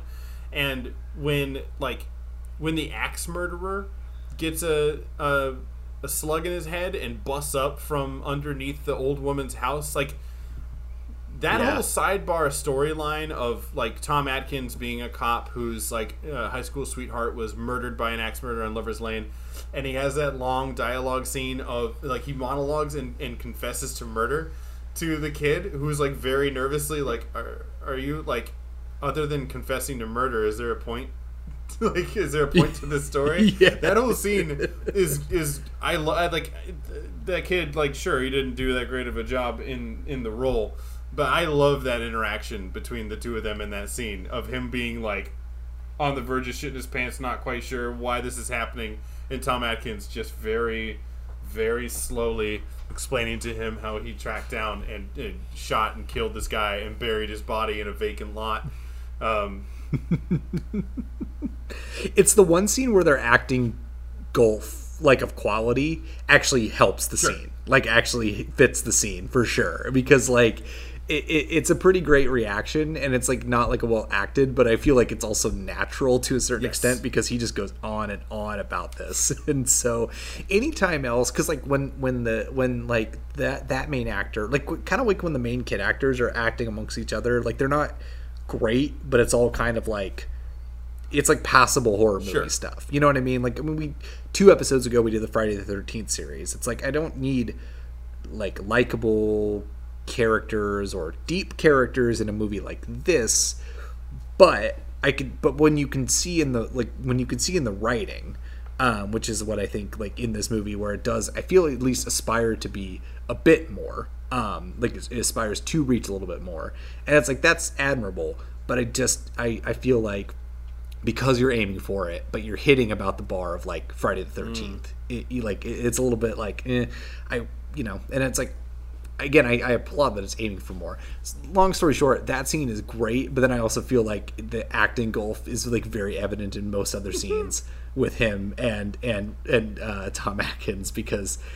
Because Atkins is just acting circles around him. Atkins is And- having a blast in this movie, though. he's having a great time. I love I love Tom Atkins in pretty much anything, and he he is he he is bringing it. Like there's no question that he's bringing it in this movie, and um, yeah, I, I I think he's to me he is definitely the the highlight of it for sure. Um, really, no if ands if if ands or buts. He's he's the best thing this movie's Yeah, got. I, I I don't think without without Tom Atkins in this movie or Dick Miller in this movie, I don't think it would be worth watching. Um, they very much elevate the movie to to a, a much higher degree than than it is. I mean, of Yeah. of course there are like portions of the movie that I like, but if it wasn't Tom Atkins running down the street with a with a twelve gauge shotgun to go shoot a zombie's head. Or saying shit like "thrill me" or um, "it's Miller time" and shooting a dude in the head, um, or or like the scene towards the end of the movie after like he's he's going to commit suicide i guess. Like he's cut the gas on in, his- in his kitchen. And then he like oh okay fine i'll go kill zombies and t- turns the gas off and gets his gun. But like towards the end of the movie when he's in the house and people start getting assimilated and there's that that killer uh, dolly shot where it's just like turning in circles and he's turning with it and just ah, just shooting his gun off screen. Like Oh, it's man. those it's Yeah. those like peaks in the movie that sustained me. Where where like eh, where the the um the the boy girl thing that's going on and they're running away from the zombies with the the flamethrower like there's some action going on there they get trapped in the um, shed or something outside and the zombies are trying to get in there's a pretty cool kill uh, with a uh, lawnmower there's like a precursor to uh, um, to Dead Alive Maximum Overdrive. oh, oh, yeah oh yeah I want Maximum oh, we went. Um, we went two different routes on that one. same quality of movie. Uh, but uh, it's it's that stuff is is to me that's pretty standard fare, uh, fanfare for movies of this era um, and of this budget. I, I like none of that really stood out to me. It's very much Tom Atkins is the hero of this movie that it it didn't deserve what it sorely needed. I was gonna say he's the here's the hero of this movie He's the deserves. watchful protector. yeah. And to, and and we should also not overplay it too. As great as he is, Dick Miller's not in this movie No. very long. Eh, For anyone who hasn't seen this movie, he's in it for like a scene. That scene is great though. Um, but yeah, he's he's barely He- in it. he's just Um, giving out guns. He's like the he's the same character from uh, the Terminator. Yeah, basically. Yeah. Hey, hey, he's like, hey, you can't shoot that here. Wrong. How did you feel about the end of this movie? I the end of this movie. Speaking of, it's been it's been getting name name drops like crazy throughout the night. Uh, reminded me a lot of uh, From Beyond. yeah, I mean, it definitely did. Just the Um, massive of of uh, um, just fire. fire and and there's like that big old uh, uh, like mound of, of worms. It reminded me of of um, when they're in the basement and Ken Foree is uh, showing off his junk in his like really really tight underwear, um, and they're getting attacked by like that worm thing. Uh, very much reminded me of like those scenes of like just monster gross out horror. Yeah, and that's I liked that. I think like if I had to say one positive thing outside of Tom Atkins, which I think it does go hand in hand with the finale. I think the finale is good. Yeah. Like I do think it at least if, if builds is would be a, a, a generous word, but like it, it it comes to a conclusion that I feel like is at least like okay, like I see where you spent your money. Right. Like it was pretty much th- that prologue and that finale is basically where all the money went. Um, you know, you already mentioned the dolly shot of he him just ha- Atkins just Yeah. running in a circle, like just shooting one by one, and it shows that terrific bird's eye shot of all the corpses down below. Um, and then yeah, you have the, the the whole like big big slug monster, which definitely yeah reminded me like a lot of from. Be- I think it's just all the goopy goopy like, and especially with Slither when you're dealing with body horror stuff. I think it just like I've had from beyond on the brain. Um, a little bit of society, which you did kind of like hint towards in in um, uh, uh, uh, Slither. Um, it- I do like the ending. I, I, long, long story short, I do like the ending of this movie. Um, I, I, I think it it and and maybe I sounded too harsh up the front of saying like I didn't enjoy this movie. I mean, I, I would stand by it, but I do think the ending it doesn't save it for me, but it did offer. I, I feel like kind of like the the you know the requisite thrills of a movie like this. Um, and I think it does it in in a way that, if if not necessarily creative, at least like has momentum, has some fun with the premise. Um, and, and and it's sort of like, and even at the start of it, you know, I there's that one scene, you know, to kind of go back with like, and I just I do wish there was a little bit more subverting of the cliches and subverting them in a way and subverting them in a way that wasn't just like sort of wink wink nudge nudge you know like the like the scene in the prologue i mentioned or there's like the famous scene where the um where like one of the jock guys gets uh gets assimilated and he goes to goes to pick they're going to the the dance and goes to to her uh to the front door and she's like I forgot the other character's name. It's like so and so, your date's Yeah. here, and it's and and the fact that it's like he's such a bland block of wood before he got assimilated, and that that like she doesn't even notice, and that's the joke. That's a funny joke. I wish there were more moments like that in this movie. I, I like like because you could see the touches of the movie that I think it could Oh, yeah. be. Um, and I think that's I, I think that's as far as maybe less dislike and more just frustrated. Sure. Like I was like, I see what you are capable of being, um, because it's shining through here from time to time, but it just isn't quite getting Yeah, there. I can see that. There, there's overall quality wise, straight through. I don't think it's anything uh, excellent or or super special to to write home about. But I totally agree that there are segments like that, or even like the scene that immediately follows that one with Brad that you're talking about, where.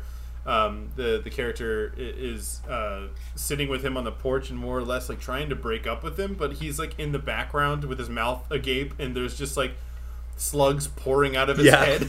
And she's like completely like not not aware that this is what's going on. Like the, there's little things like that little sight gags that sort of flash through of just like if if you could have taken like those bits and stretched them out and made that the majority of this movie you would have something extremely special here but as it is i think it's a very fun little oddity um, it, it- if only just for the uh, just for tom atkins Yes, because we could always use more Atkins. Always. I- no matter what. i'm on the Yes. atkins diet I was, Ah! God, oh, I was, I was gonna literally gonna say the only Atkins diet I need is the Tom Atkins diet.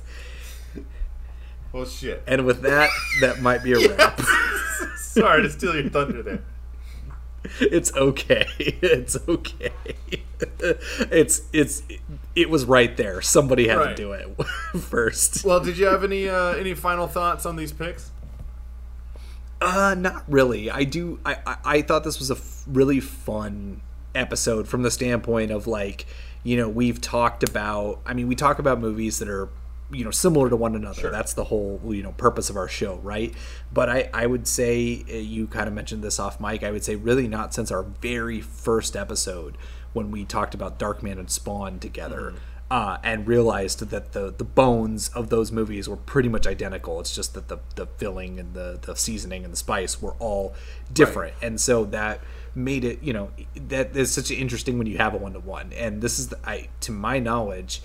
Really, I feel the first episode where we've had a direct one to one to one, in which we have three movies in which their basic story structure are exactly the same, um, and the and the and to be able to d- dissect them and um, you know talk it out i think was a lot of fun. And and you know we had some slight disagreements which is always fun too. So uh, if nothing else like i you know I've ne- i had never seen the faculty or night of the creeps prior to this.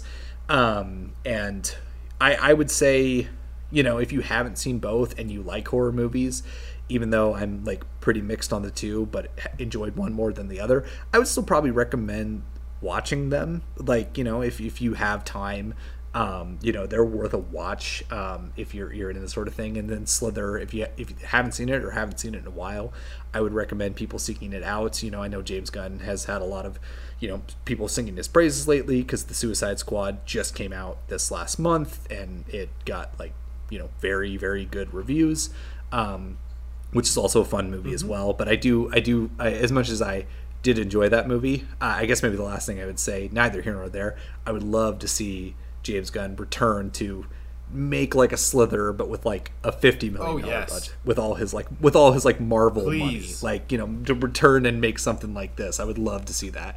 Maybe after the third Guardians of the Galaxy movie, he can go back to that. I We'll hope see. so. Um, yeah, I, I and I think it's also a good point. I, I mean, it's always fun, and I feel like a lot of people. I mean, I mean, I know I've had countless conversations like this before, where you talk about, you know, you come walking out of a movie that you know you liked or you, you didn't like, and, and or you know, middle of the road, and you're uh, talking with somebody who you went and saw it with. I mean, I know that we did this in Seattle a few times when I was still living over there, where we'd go see a movie to the theater and we walk out and we go find like a bar or something nearby and sit and just talk about it. And we would talk about you know what worked, what didn't work, what we think could have been done better, and it's all it's all hypothetical scenario, and I think that's one of the cool things about this show when we're able to get the picks to align, especially I mean in this case where we're get we're able to get them to align one to one to one, as you said, where we can directly compare and contrast and say, you know, this movie that was good did this element correctly, and I think if you were able to transfer that that you know that vision that tone that theme that character whatever it is over to the other ones it would have elevated it. And i i think when we're able to do that effectively on this show i think that's really kind of the that's kind of the purpose of it that's kind of the magic that that's there when you're able to get it to work Absolutely. And I hope people listening feel that same magic and it's not just us shouting into a void because it was uh, a lot of, a lot of fun. So uh, next week, I, I don't think I, I posted this on our socials, but I don't think I actually mentioned this on the show proper. Um, so you're listening to this episode on August 27th.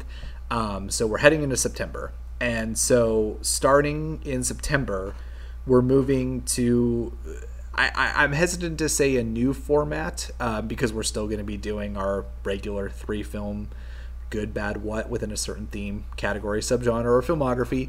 Um, but every other week, we're going to be doing that.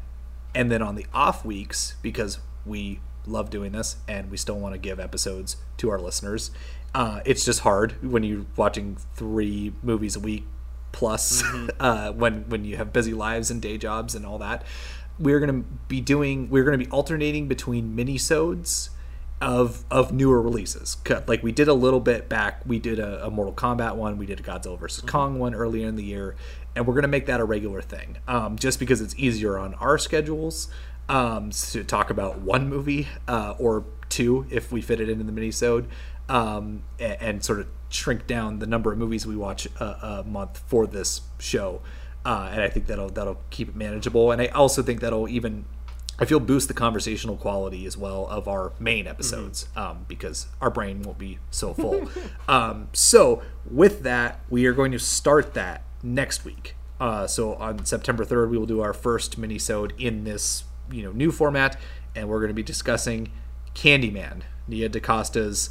Uh, I think it's like I don't think it's a remake. I think it's it's more like a, a sort of it's sequel. a direct sequel to the first one isn't it? I think so. I think it. I think disregards two or three in, in sort of a Halloween 2018 way. I'm not sure. Okay. Uh, we will find out um, when we see the movie, and we will be talking about it next week. Um, so look out for that. But in the meantime, you can find all of our episodes on our website at thegoodbadwhat.com. You can subscribe to us on Apple Podcasts, Spotify, Stitcher, iHeartRadio, Anchor.fm, Google Podcasts, and many others. You can follow us on Twitter, Instagram, and Facebook at The Good Bad What.